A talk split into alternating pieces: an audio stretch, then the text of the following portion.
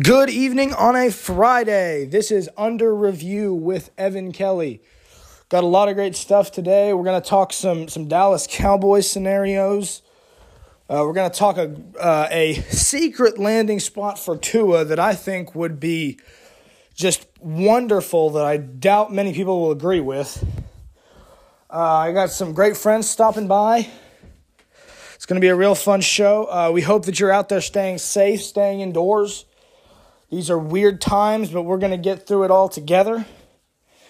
And we hope that we can provide a distraction, talk about some sports. You can agree with with my commentary. You can disagree. Uh, feel free to tell us um, at Under Review on Twitter, Under Review SN on Twitter.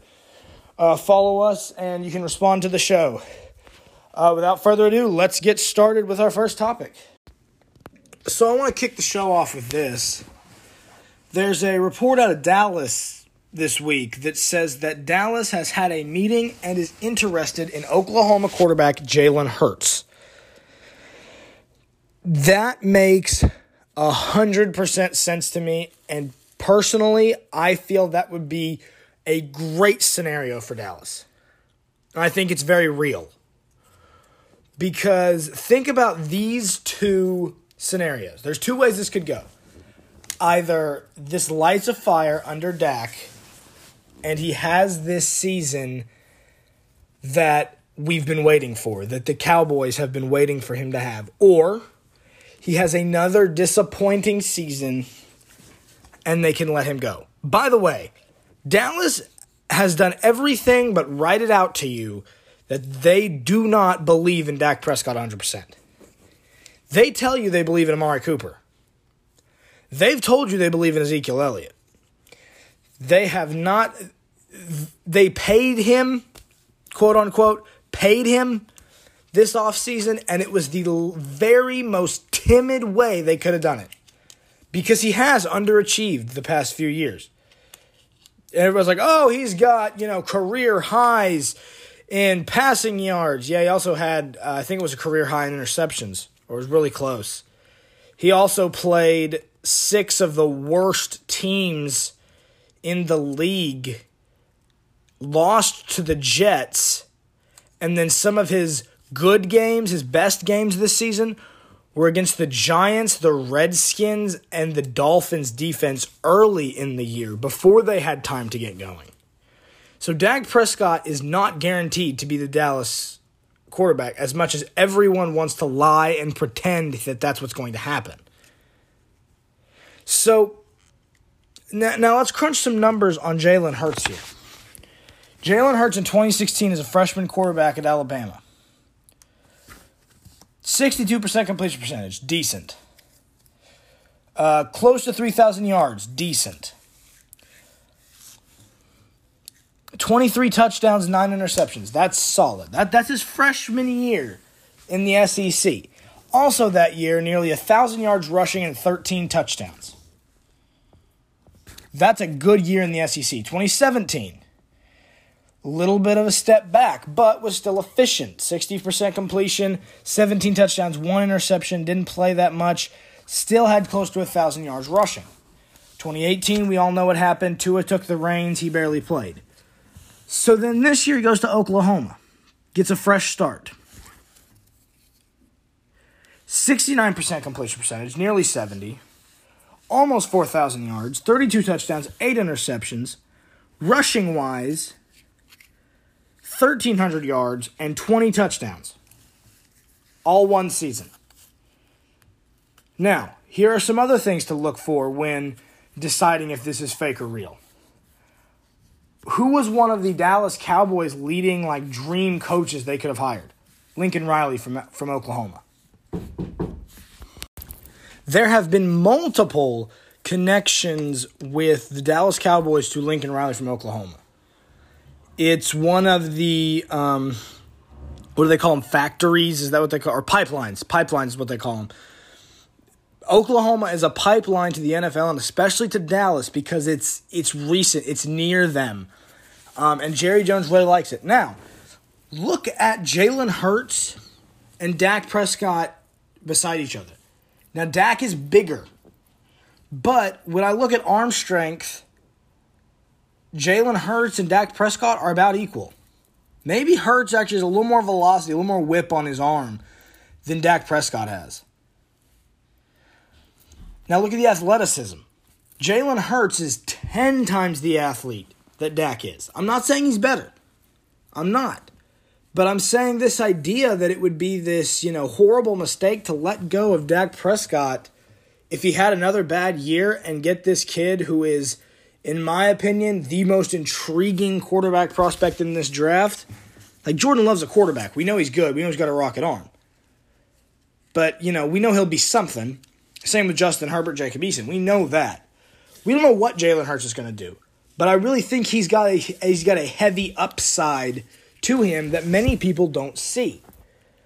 Because he had he had the weirder of the paths to the NFL that anyone's seen. He was the superstar kid, and then he was the superstar kid again, and then he got benched in 2018. And he transferred, came back, and then kind of sputtered at the end of the year.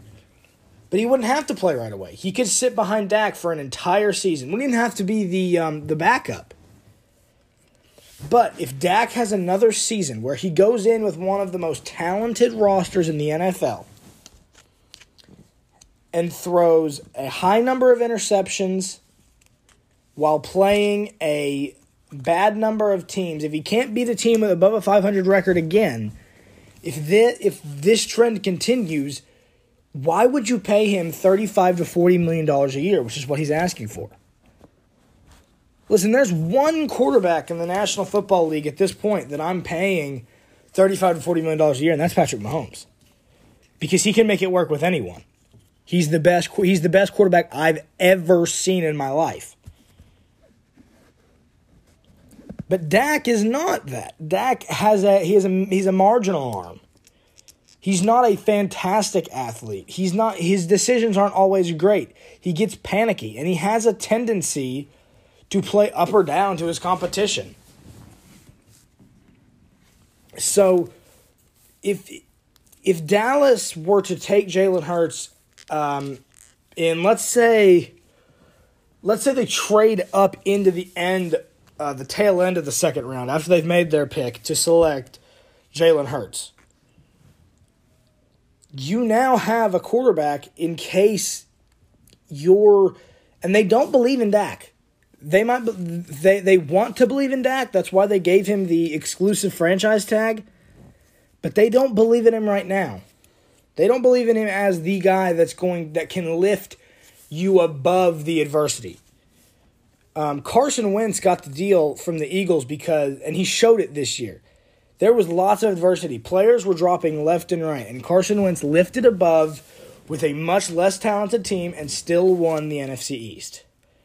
Patrick Mahomes lost his running back at the end of the year, and he dealt through injuries. And he continued to battle through the adversity and won the Super Bowl this year. That's the kind of quarterback that that that that's a franchise quarterback. Baker Mayfield didn't do that. Baker Mayfield, when the, when the going gets tough, the tough shuts down. That's that's just, that's how Baker Mayfield is. Um, so, and I believe that these guys are franchise quarterbacks. Dak Prescott is a franchise quarterback, but if he if he's asking for forty million dollars a year, why pay that on a guy that you don't think can lift you through adversity? Because you're not going to be able to give him the amazing all-star cast of players if 40 million of your 200 million is in one player. So Jalen Hurts would cost you about mm, less than a million a year.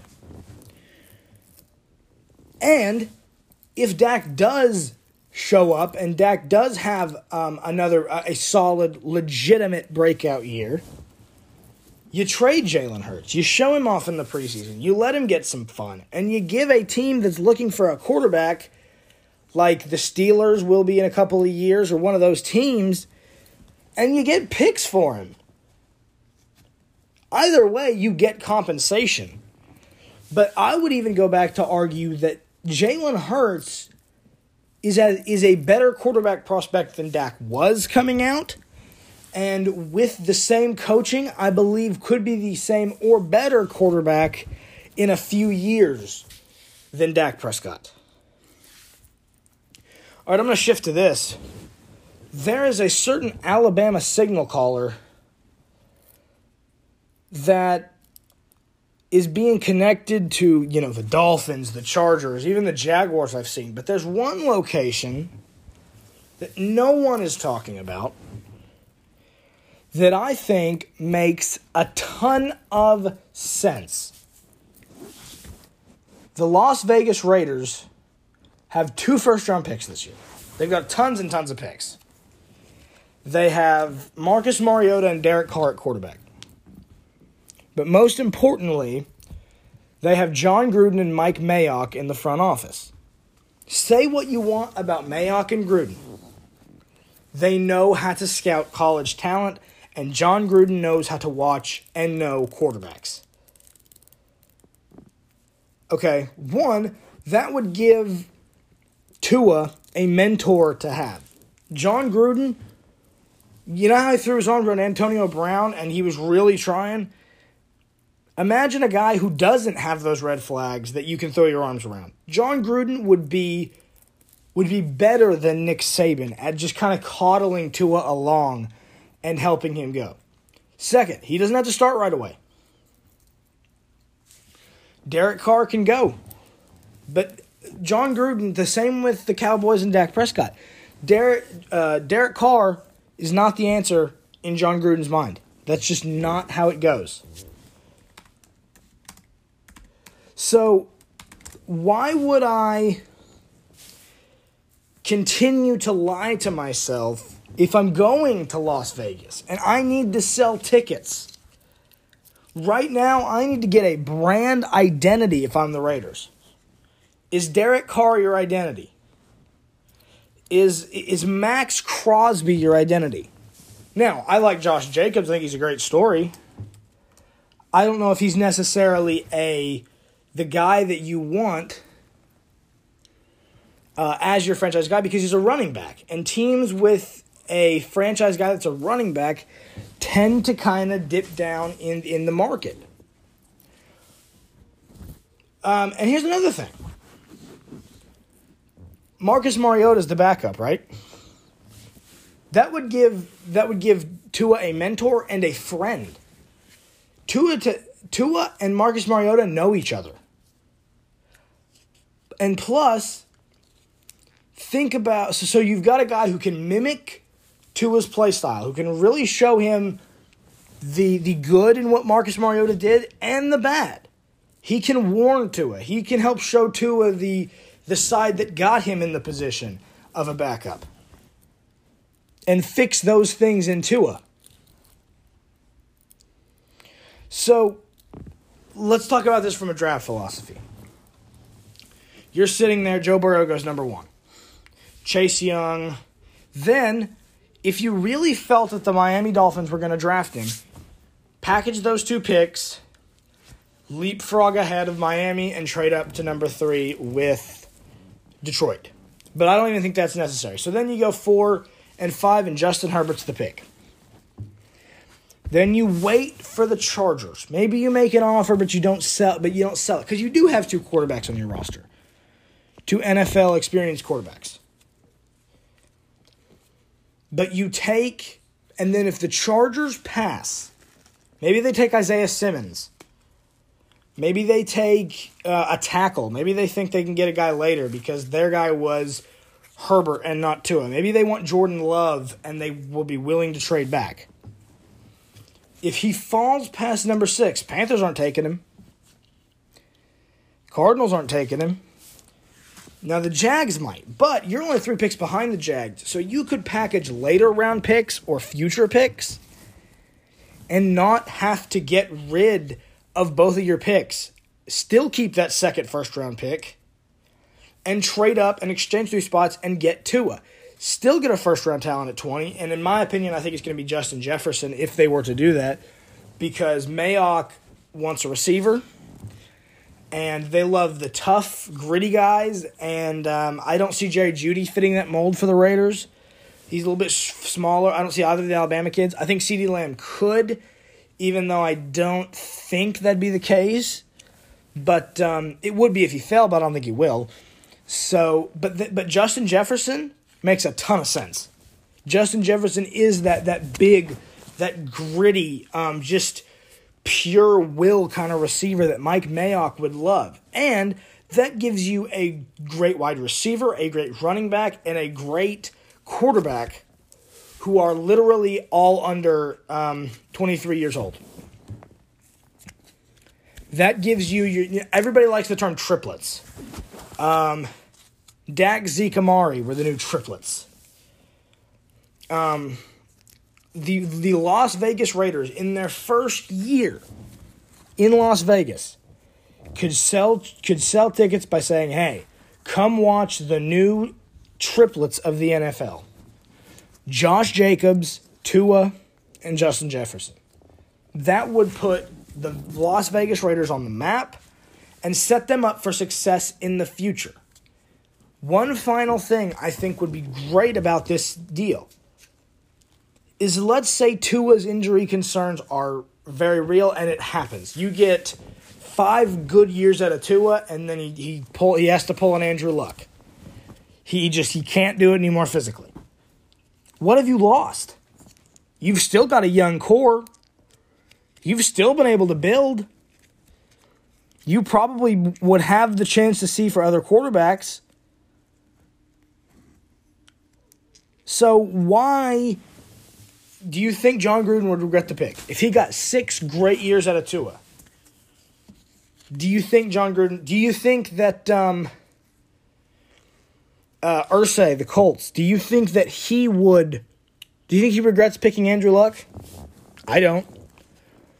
Let's say Patrick Mahomes gets another um, five years and has a devastating injury.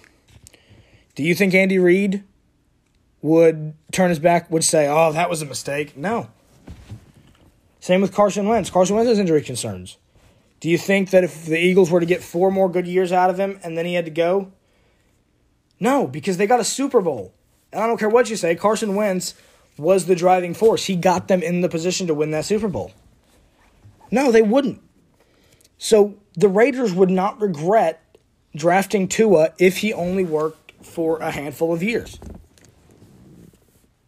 So, um, Tua to the Las Vegas Raiders. That would be my sleeping move to make, and I really think it would be great for the league, for the Raiders, and for Tua. I don't see a con in this. I think it would, and most people don't see the Raiders as a spot that would ever be a pro place to land. But in my opinion, Jon Gruden knows quarterbacks. Mike Mayock knows quarterbacks and his his draft talent. I'm going to go ahead and give it to him. Hello, we are here. I'm about to introduce to you my my newsman, uh, Mr. Jacob Justice, a good friend of mine. He's going to be doing my news. So, um, with that said, Jacob Justice with the news. so the Panthers signed running back Christian McCaffrey to a $64 million extension, making him the highest paid running back in NFL history. Uh, uh, yeah, I, I love the deal. Uh, I crunched some numbers earlier. It was a he he accounted for 44% of the Panthers' offensive yards. It's not like that, you know, some running backs are, you know, just uh, huge and great, and you know, but they're not. They don't carry the offense. He literally carried that offense. Many people are skeptical of this deal because of how the Rams paid Todd Gurley and they ended up cutting him. Well, Todd Gurley, you, you can never foresee an injury, but Todd Gurley wasn't the same. I never felt that you know Christian McCaffrey again. He is the Panthers' offense. Todd Gurley could could go. I mean, the, the Rams could go without Todd Gurley. They made it to a Super Bowl with um, can't think of his name off the top of my head right now. Uh, Anyway, so but Jared Goff got him there. So, but Christian McCaffrey is the only reason that Kyle Allen even had a couple of good games this season. So, uh, yeah, I like the deal. I like it. I think it's well deserved. Former Panthers QB Cam Newton remains a free agent after he was cut by the Panthers on March 24th. Many people wonder if he'll ever play again or be a starter, wondering if his is a, this is a cause for panic for him. Uh, no, I think he's playing it very smart right now. Um, I think the idea not to rush into a team because here's what happens: players go down, quarterbacks will get injured in the middle of the season. So let's say something were to happen to uh, to a Matt Stafford or somebody like that. Well, then you've got an emergency on your hands. You know, Kirk Cousins. You can bring in Cam, find a way to plug him into your system by using his strength, and then let him. So uh, any injury that would happen to a quarterback, he's being smart by not playing it right now. Um, everybody wants to connect him to the Patriots. I don't think that's a great idea. I don't love the idea of that. But um, no, I think I think he's fine. I think he'll be back in the league. I think he's just waiting for the right opportunity. Rumors are swirling that many teams are looking to move up in the draft in the seven to thirteen area. Names like the Broncos, Eagles, and Falcons have been at the forefront of these rumors, and many teams have been listening to calls in that area. Um, you see, I think uh, uh, on my top fifty big board, I've got a gap between the first 15 players and then everybody past that. I feel like, you know, the 20th ranked player is closer to the 50 to the 50th ranked player than the first ranked player or than the 10th player is to the 20th. Because I feel like there's just you've got your superstars in the top 15 and then a lot of which one do you do you like more for your taste? So um for teams, especially looking for a wide receiver. Uh, that's um, I think that's really going to get heated up in that area. So uh, I think that it, I think that would make sense. Um, I think the Broncos would make the most sense for because they've got a young quarterback and they really they don't have a weakness. I mean, they could use some tackles, some offensive line, but other than that, if they really wanted to trade up and get Drew Lock a, um, a second-hand superstar to Courtland Sutton, I think it would do great for them. Paul Dehner of the Athletic says that Bengals running back Joe Mixon is re- prepared for a holdout if the Bengals do not give him a long term deal. Oh yeah, I bet you love that one. Hmm. JJ's a Bengals fan, by the way. So Who Dey? Um, we, we've got some we got some Joe Burrow talk to get to in a second. So, but um, yeah, uh, I don't like he he's proven he's been injured. He's had up and downs. Uh, just because one guy got his money because he really deserved it doesn't mean you're up next. Don't do what Le'Veon Bell did. Don't do what Melvin Gordon did. It did not end well. Christian McCaffrey got his money because he dead out earned it. He fought and he did, you know, he he and he fought through bad times. Like they the quarterback situation for Carolina uh, was awful last year but he still fought and he still played with teams knowing how good he was, and he still succeeded. So um, Joe Mixon is not Joe Mixon is not that caliber. So uh, I don't like that for for the uh, the atmosphere and for Joe Mixon. I don't think it's gonna help. And that is the news. Thank you, JJ. It was a pleasure having you here to give me the news. Hope you do it again. No problem. Thanks for having me on. Okay, here we are. We're going to play a new game. It's called Fake or Take. This is the rumor season.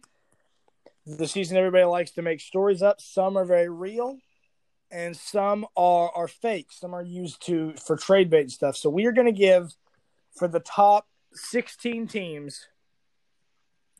We are going to give you um, scenarios and stories that have been released and we are going to tell you if we think that they are that we are that they're a take, meaning take that with truth, or a fake, meaning that that's just not true. So here we go. I'm joined by newsman Jacob Justice. Uh, Hola. I'm gonna start with him. I'm gonna I'm gonna defer to him. So fake or take? Joe Burrow is a lock to Cincinnati at number one overall. I don't want to sound biased here, but I believe take that with all the truth in the world. Joe Burrow had the best college football season a quarterback has ever had. And the Bengals are looking on to move on from Andy Dalton, in my opinion. So I, I would take that. I agree. I think that's a really good one. I think that I think that that's pretty much set in stone. Okay. Detroit is seriously considering taking a quarterback at pick number three. Uh, that's fake. That is to try to bait Miami into trading up. That is, um, you know, they've said Rafael got the the report was they met with multiple top quarterbacks, uh, Tua and Justin Herbert. I don't believe it. Uh, Matt, Patricia, Matt Patricia has way bigger needs right now than quarterback. That, in my opinion, is the only stable part of the Detroit Lions right now. So they're trying to get a team to take that pick and they can fall back and gain more picks to solve some more of those issues. Take or fake. Miami, the Miami Dolphins prefer Justin Herbert over Tua Tagovailoa at number five. I would say take that as well. Herbert is the healthier out of the two, and I feel like he would be the safer bet at pick number five. I agree. I think I think that the health concerns and for what Brian Flores likes to do and what he's grown up around, you know, he you know, I think that the big, tall, stocky Herbert uh, is more the quarterback mold that he. Take or fake, the Los Angeles Chargers are all in on Tyrod Taylor in 2020. Uh, I'm gonna call this. I'm gonna call this another fake. Um, I, I definitely think that they, especially if Herbert falls or Tua, I think um, that they will want a quarterback. Uh, I, I just I don't see Tyrod Taylor. You know, we, we tried him in Buffalo. He was all right. They tried him in Cleveland. He was all right. He's just not that guy that everybody's been trying to get him to be. He's not Lamar Jackson. You know, he's not one of those guys. He's athletic. He's got a good arm, but he's just uh, he, he's just never had that it factor on an NFL team. So uh, I don't believe that the LA Chargers are expecting to go into a brand new stadium with Tyrod Taylor at quarterback. Take or fake, the Jaguars are going to pick a quarterback in the draft at either 9 or 20. In my opinion, I'm going to say that is a fake. I wouldn't believe that at all. Um, the Jaguars did trade away Nick Foles to give Gardner Minshew the starting job. I feel like the Jaguars are going to give Gardner one more year to see if he can show some of that Minshew magic. And if he doesn't, I feel like they might be looking to take a quarterback in next year's draft. Take or fake. Cleveland is contemplating to move down from 10. Uh, I think that's real. Um, we're about to talk about um, what's been what's been called receiver road or receiver row.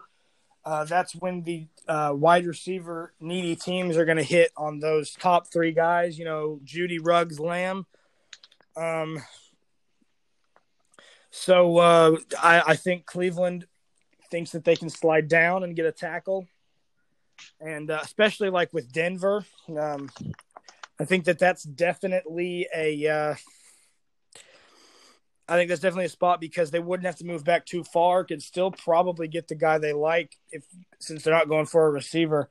So yeah, I definitely think Cleveland could look down to to acquire more picks in this draft. Take or fake? Uh, we just talked about it. Receiver road. We'll start with the Jets at eleven.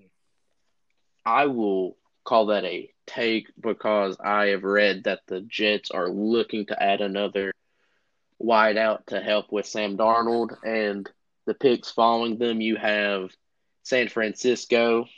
Um, you even have the uh, Eagles at 21, and you're an Eagles fan. So I am. I, I there have been rumors of us wanting CeeDee Lamb. Uh, try to be professional and you know not too excited about that, but um, th- those would be rumors that I would I would really like. So yeah. Um, take or fake, Atlanta could take a QB and move up? Uh, I don't buy that one at all. That is, I moving up. I think is possible. It's not going to be for a quarterback. Uh, Matt Ryan is is still their guy. Dan Quinn knows Matt Ryan. That that's the again. Same with the Lions. That's the least of their issues. Is quarterback. If you got something that's just working right now, don't try to make it better uh, with a risky move. So um, I yeah, I think they got to fix they got to fix other positions before they even think about taking Matt Ryan out because that line, uh, the running game instability and the defense have all you know. That's been part of Matt Ryan's slide recently. I don't see that as a um, as a real thing. Uh, I'm going to throw a wild card at you here, and I think we can both answer this one. Take or fake that we believe one of our hot takes we've talked about the Oakland Raiders will look to move up or stay where they're at, but they are looking for a quarterback. What do you think about that? I believe that, and I believe I will take that as a take because it has been reported that um, Jon Gruden does not like Derek Carr at quarterback. So I believe they won't move up, but I feel like if they if Tua falls to them, they'll definitely take him. I, I think if Tua slips past LA, I think that they would definitely be uh, in the mix for. They would definitely be in the mix for a uh, quarterback if Tua were to fall and for a trade up. All right, that was a fun segment. I like that one. That was pretty good. Thank you. You're welcome. Have me on anytime. Newsman Jacob Justice. Okay, so I've been hearing a lot of this lately people who still are criticizing Joe Burrow being the number one overall pick. Now, in my opinion, he does not have the highest ceiling of this draft class. But to come off of the season that he had and not be the number one overall pick would be dis- would be disrespectful. He threw 60 touchdown passes in a season, including these defenses Clemson, Alabama, Georgia, just to name off the top of my head at the end. He had like 20, 20 15 to 20 of those touchdowns against those defenses. He played, I think it was I think it was 7 at the time AP top teams, beat them all. Yes, he had a great supporting cast it did fall perfectly. So did Tua. The year he won, it's the best. You know, how many of those guys are on an NFL roster and contributing right now? Or will be with, you know, Jerry Jeudy, Henry Ruggs, those guys. It's a lot of them. So, this idea that, you know, and Joe Burrow does not have that one special trait. I can tell you one thing, though, that people don't see that he does have the leadership, unmatched confidence. Like that was that was one of the things I saw in Sam Darnold right away.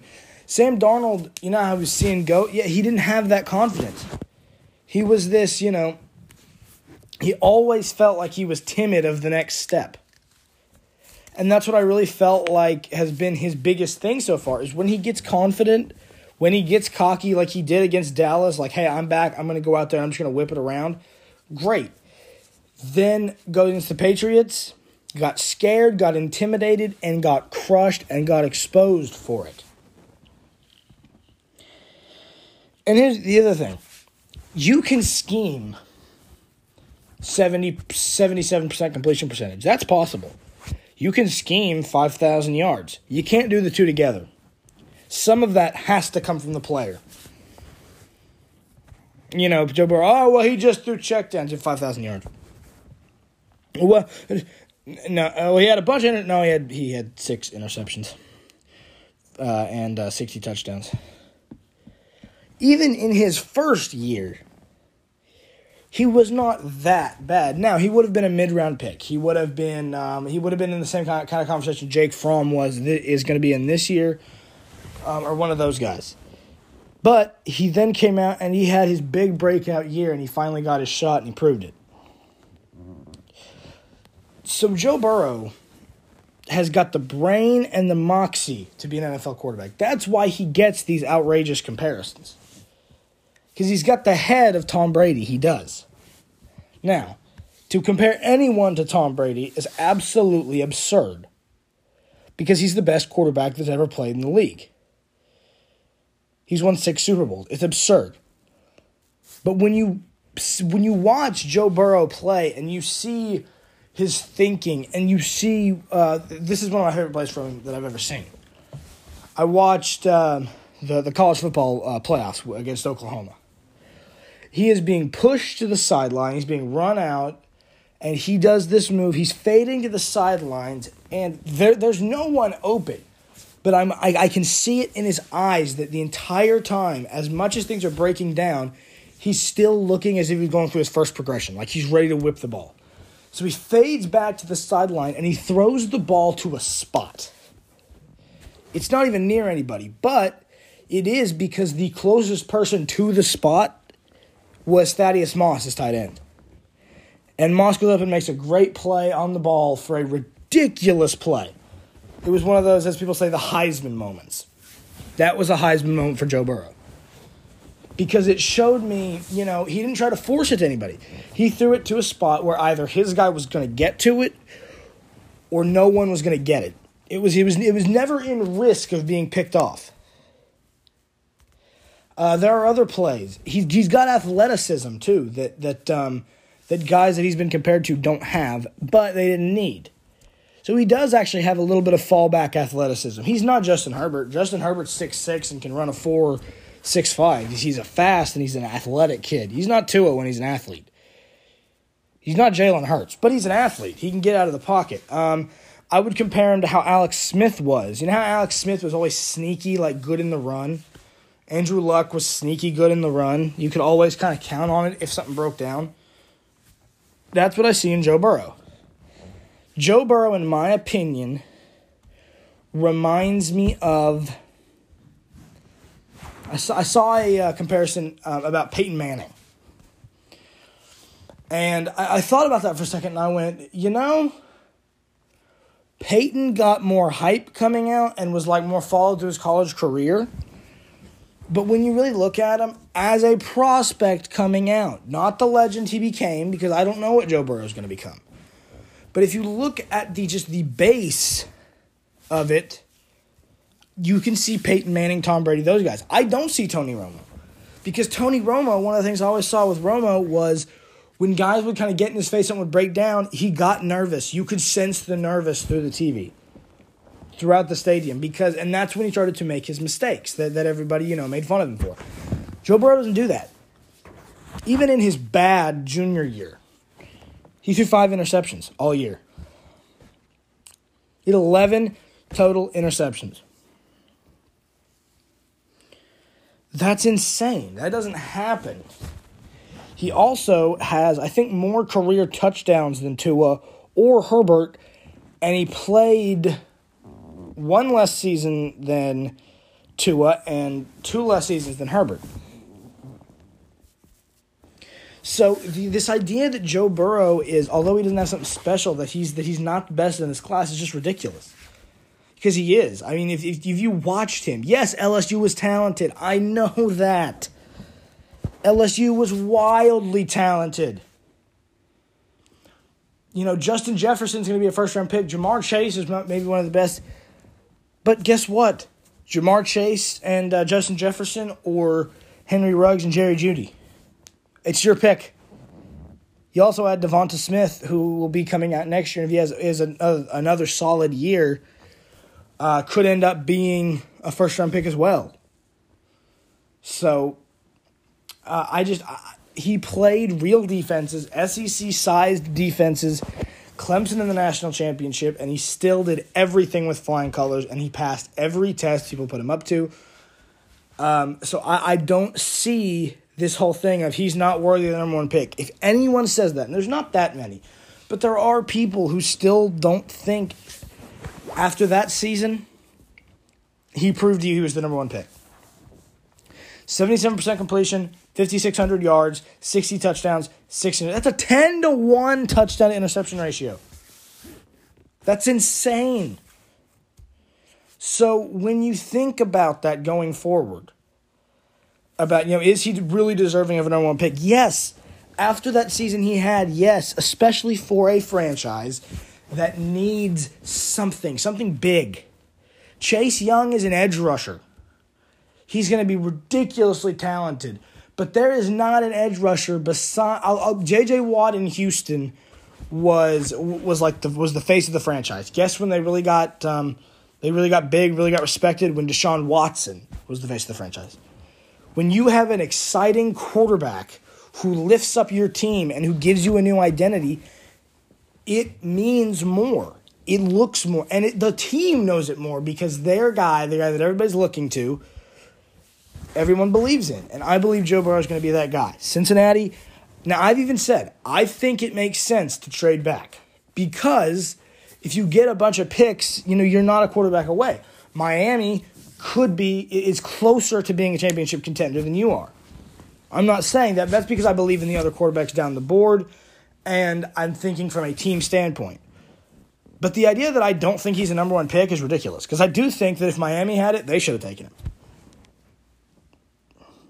Because at this point, he's the best. He, he's everybody loves Sam Darnold and Baker and all those guys.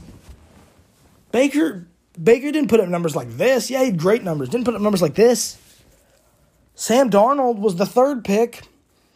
Sam Darnold, I, I didn't even get the hype around Darnold or Rosen or that that class that everybody loved so much. I still don't get it because I don't understand what you can't see with the production. So, um, yes, Joe Burrow is the number one pick. I don't care what you say. Even if it were to be this huge trade, it would be a win for both because Joe Burrow is still the number one pick. I just think from Cincinnati's perspective, trading back would make sense. All right, joining me now is my good friend and my, my defensive coordinator uh, on the podcast, Mr. Bryce Dempsey. Thanks for coming on. Thanks for having me, man. All right, so I want to get started with talking to you about some defensive guys. I want you to tell me, um, you and I have talked a lot about Isaiah Simmons. I want you to give me your rundown on what you see in Isaiah Simmons. I mean, it's pretty much just like anybody else has said. He just plays defense. He can be an all around guy. He's got amazing athleticism. He could be in any defensive scheme and he could just excel and help that team and help himself just be become better and uh, he can be real dangerous, I feel like. Um what position what one position if he had if he had to lock in i don't think he should. I think he should be able to play a hybrid. But if there was a position you would put him at what would it be? Uh for me if he joined my team the redskins i would put him at strong safety but that's just me so so you like him at safety you like that you like the athleticism and the size at safety yeah but if if he had to go like on some team like the Giants, I'd put him like on the inside linebacker. All right, I like the room. Um, so uh, he he's my he's currently my number two prospect on my big board. Uh, fan, I assume you'll like who my number one guy is on my big board, which would be um, Ohio State defensive end Chase Young. So, um, uh, I mean, I, I like I remember watching. I was watching a Ohio State game, and he got chipped by the tight end, double teamed by the left guard and tackle, and then blocked by the running back, and still got in for the sack on the quarterback in about four seconds. So, what do you think? What do you think? Also, what do you think his floor is?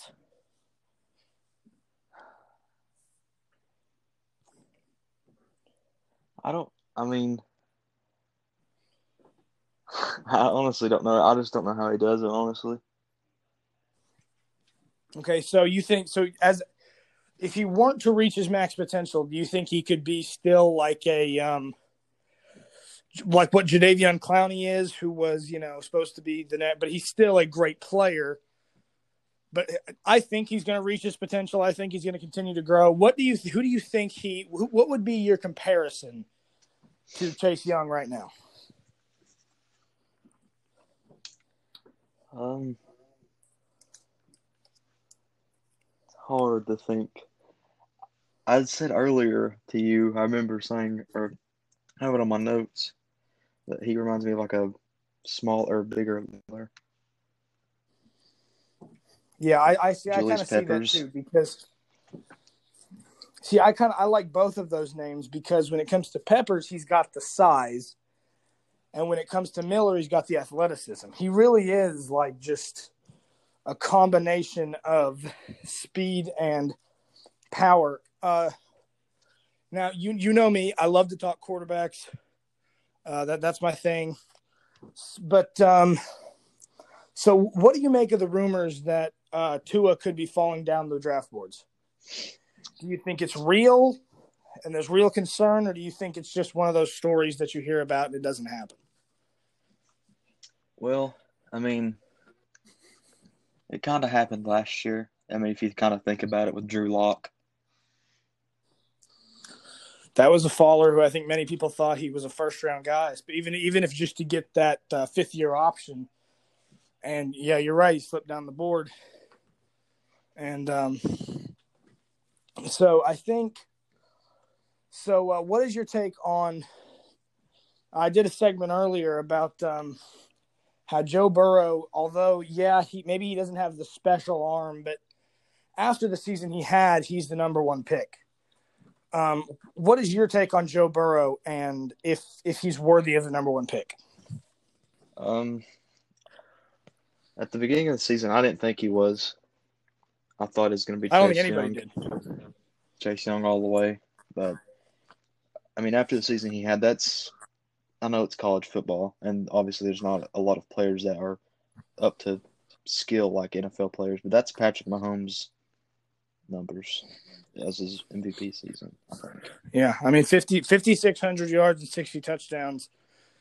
And he he played um, top teams. You know, he wasn't playing uh, App State. He was playing Clemson. He was playing Alabama, Yeah.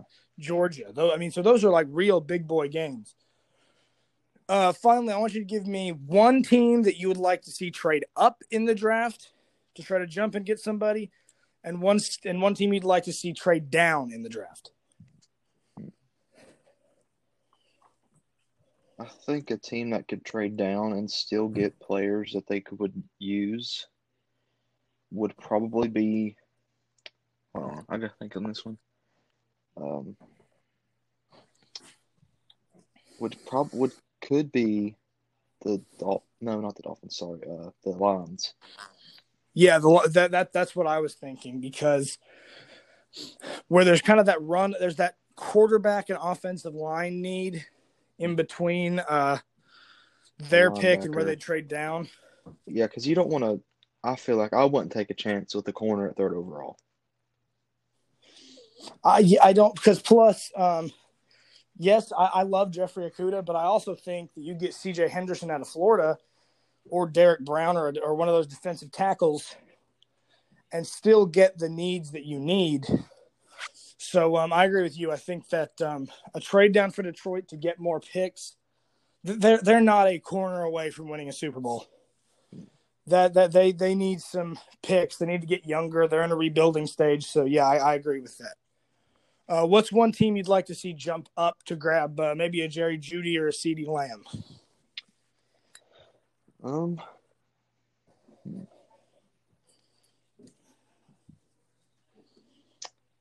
Well, um, the Vikings could obviously use a wide receiver now to replace They've Stefon got two Diggs. picks. Oh, they do, yeah. I I, I realized that. Um, either them.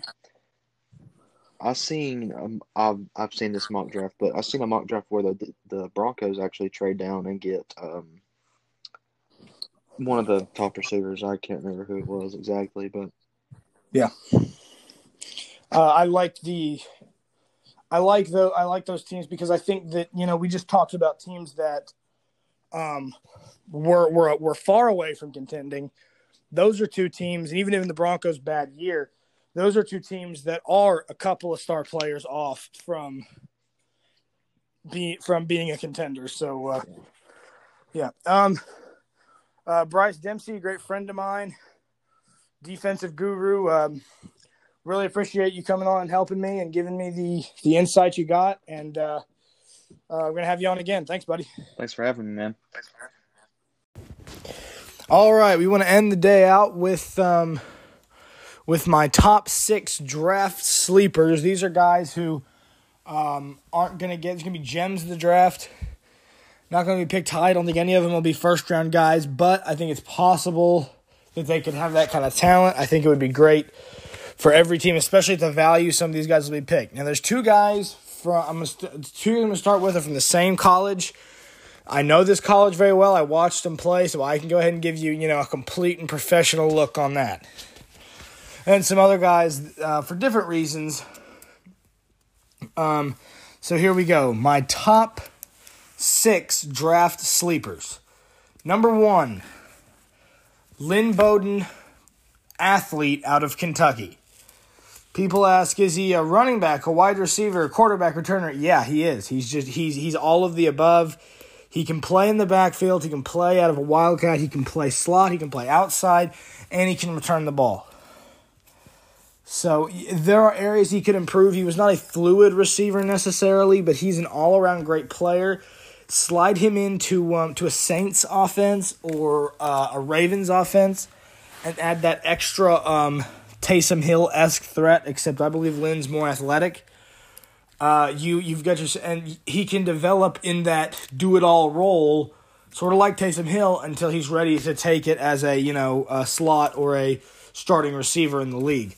So um, he's a guy who's going to give great value from year one. There will be a way that someone's going to use him uh, because he's just so versatile.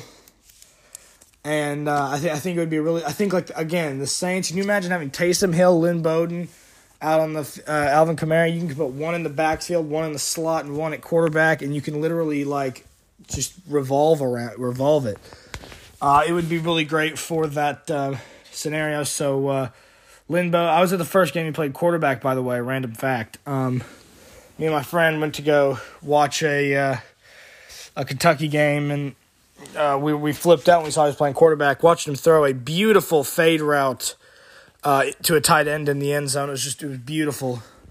So um, he's got all the athleticism you could want. He's great out of the backfield. Uh, was like the I, he's he's insane. So yes, that is uh, that's my number one draft sleeper. Number two, same out of the University of Kentucky, Logan Stenberg, offensive guard. Kentucky had one of the best offensive lines uh, in the in the nation last year, especially as a running team, um, which isn't something that usually you would expect from a school like Kentucky, who's known not as a football school. But um, Stenberg was really great at knowing his run lanes, knowing his run his run positions, and and uh, able to move. He is a good pass blocker. He's not amazing, but he can usually stand up and use his strength. Now, there's more he's going to have to learn at the NFL level. So I do think he will be a developmental, but I think if you were to pick him in the fourth or fifth round, you would have a, a solid backup, especially um, in uh, heavy packages for a run. And you could also have a starter at a guard position in a few years and a very solid starter at that. Uh, very talented guy, uh, and the stuff that the stuff that people criticize him over is all fixable. None of it is just you know your base. That's just who he is. He he, could learn that. So yeah, that's my next one. Number three, Austin Jackson, USC tackle.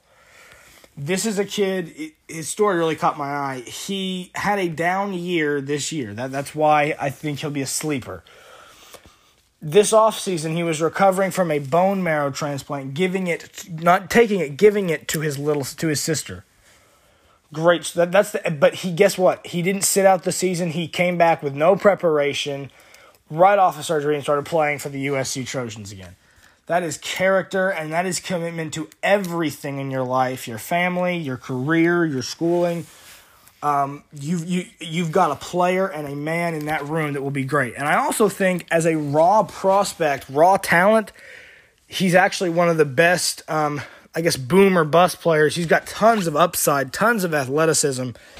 Uh, and strength at that tackle spot could probably make him left or right. I think that's also another plus is that he doesn't seem locked into left tackle. So um, I think that is a wonderful, wonderful story, and I think he'll be a great pick for if he begins to slide. I saw one mock had him in the first round, and I was like, wow, seems like. And then I then I listened to him, and I was like, huh, I think that's a that might be good, but I don't think he will. I think he's definitely in that second, third tier of tackles in this draft, so uh, he will be undervalued. But I, I really think that um, he's got a future, and uh, that that'll be a really big pick for spe- especially a team like a like a Cleveland or the Jets who who don't want to spend the first. Well, Cleveland will, but like the Jets who want a wide receiver who could pick him in the second or third round and probably get this an equal first round talent. So yeah, down year had some issues, but I definitely think that uh, the lack of preparation was part of that because he's one of the younger players in the draft, and um, I think he'll be a really good prospect uh, to look at. Number four, this is probably the most bold one I have. Um, Troy Pride Jr., cornerback out of Notre Dame. Uh, listen, he he has some good coverage skills and he's got some good motion. A lot of the other stuff is that he's not great at just as a natural corner. However, that's all technique. That is all coaching stuff that can be fixed. The athleticism and the raw talent is there. This is not a sleeper pick that will contribute uh, in his rookie year as a third round sleeper pick. Now, this is more of a a later round. I don't think he'll go undrafted, but it'll definitely be a later round pick that through some a couple years of coaching could really show once you get that raw talent off the ground. And I believe he can do that. He did a lot of good stuff, but um, he makes a lot of big mistakes. And that is an issue, and he panics. He gets he gets panicky with his hands, and but um, I definitely think that's stuff that can be adjusted. And um, you know, a, a, good NFL corner coach gets a hold of him, he'll he'll be a great player in um, a couple years could be one of those late round guys that you see really pop that you didn't expect to, uh, like a Richard Sherman who was picked in the fifth round. Don't think he'll be up to that level, but that same kind of you know guy who becomes a, a a, a really good franchise piece who you did not ex- expect to do that.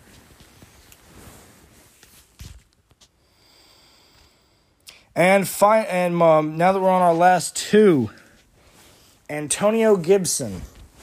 This is another one of those guys who is a versatile. He's listed as a wide receiver slash running back. He's got good speed, great ball vision, can be used all over the field. I think he's even got some returning experience. So he's another one of those um, all value guys who can touch the ball as soon as he gets to the league. You don't have to wait on him like a couple of other guys. He doesn't have much he can learn. He can do things with the ball in his hands the first day. He's a, he's a good he's a really good route runner. People think I think his natural position is the running back position. But people see that he can be he's a very natural route runner, especially for a running back. Doesn't have great hands, but um, you know some of the receivers that that are drafted in, in, different years don't have great hands. So I really think that this guy is. Um, I think he'll be a running back, but I think he'll be a um, Kind of like how Alvin Kamara was used as initially he was just a pass catching back and he was there, and then he could evolve into a starting running back. Because I do think he's a natural runner, but if you put him at running back and use him as a receiver, that boosts uh, his ability. So I think um, Antonio Gibson out of Memphis is a is a really good sleeper pick. And my last draft gem of the day is running back Darrynton Evans. I don't like this year's running back class. You've got D'Andre Swift. I think he's a top tier guy. I love him. Um, I really he's got he's got weird he's he's got a weird fast to his game. Like he doesn't look that fast, but he'll just blow by guys.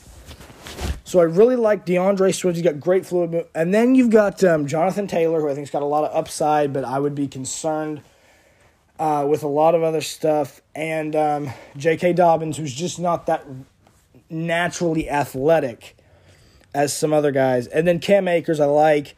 But past that, there's, there's a lot of guys that I just don't see being much. But this is a guy from Appalachian State. He's not big. Um, he's got he's got a decent build, but he came from a small school, and he's got a he's got a heavier build. About two fifteen, but he still runs in the four fours, and that's really good speed for a running back. I think he can get down and um, he can get downhill really well and just use some of that pure grit to to gain some yards. And this this is one I just gotta trust the the um, experts on people they rave about this kid. They say that this kid is is a draft. I've seen on every draft gem board that he's just one of those guys that once he gets into the room, he really becomes something big. And so, um, Evans, I think he's going to be great. I think, I think running back is that position that you can draft later, and they can really pop or at least contribute some to you. That's always been one of those positions.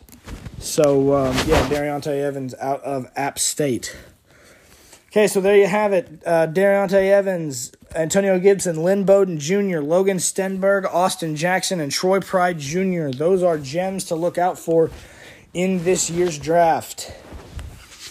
Uh, I want to thank everyone who listened. I want to thank you all. Uh, follow us on Twitter at Under Review SN. Make sure to send us messages about questions or topics or things that you think are good. Um, we hope you're staying safe out there, and uh, you know, please give us a listen, share us, um, you know, and just uh, don't be afraid to speak up if you think uh, me saying Tua going to the Raiders uh, is ridiculous. Then um, just please tell me. I, I want to know. Um, also, uh, I want to apologize. We will make mistakes on this show. I made a, a massive one earlier. I was talking about the Raiders, and I said the 20th pick. The Raiders do not have the 20th pick, they have the 19th pick. The Jaguars have the 20th pick. It was an amateur mistake, and I'm very sorry. but uh, seriously, though, we, um, we, we do our best. Uh, this is really something we all love sports. The draft is one of the best things for this time because it gives us all a sense of, of normal. So, uh, really hope you guys enjoyed it, and thank you for listening.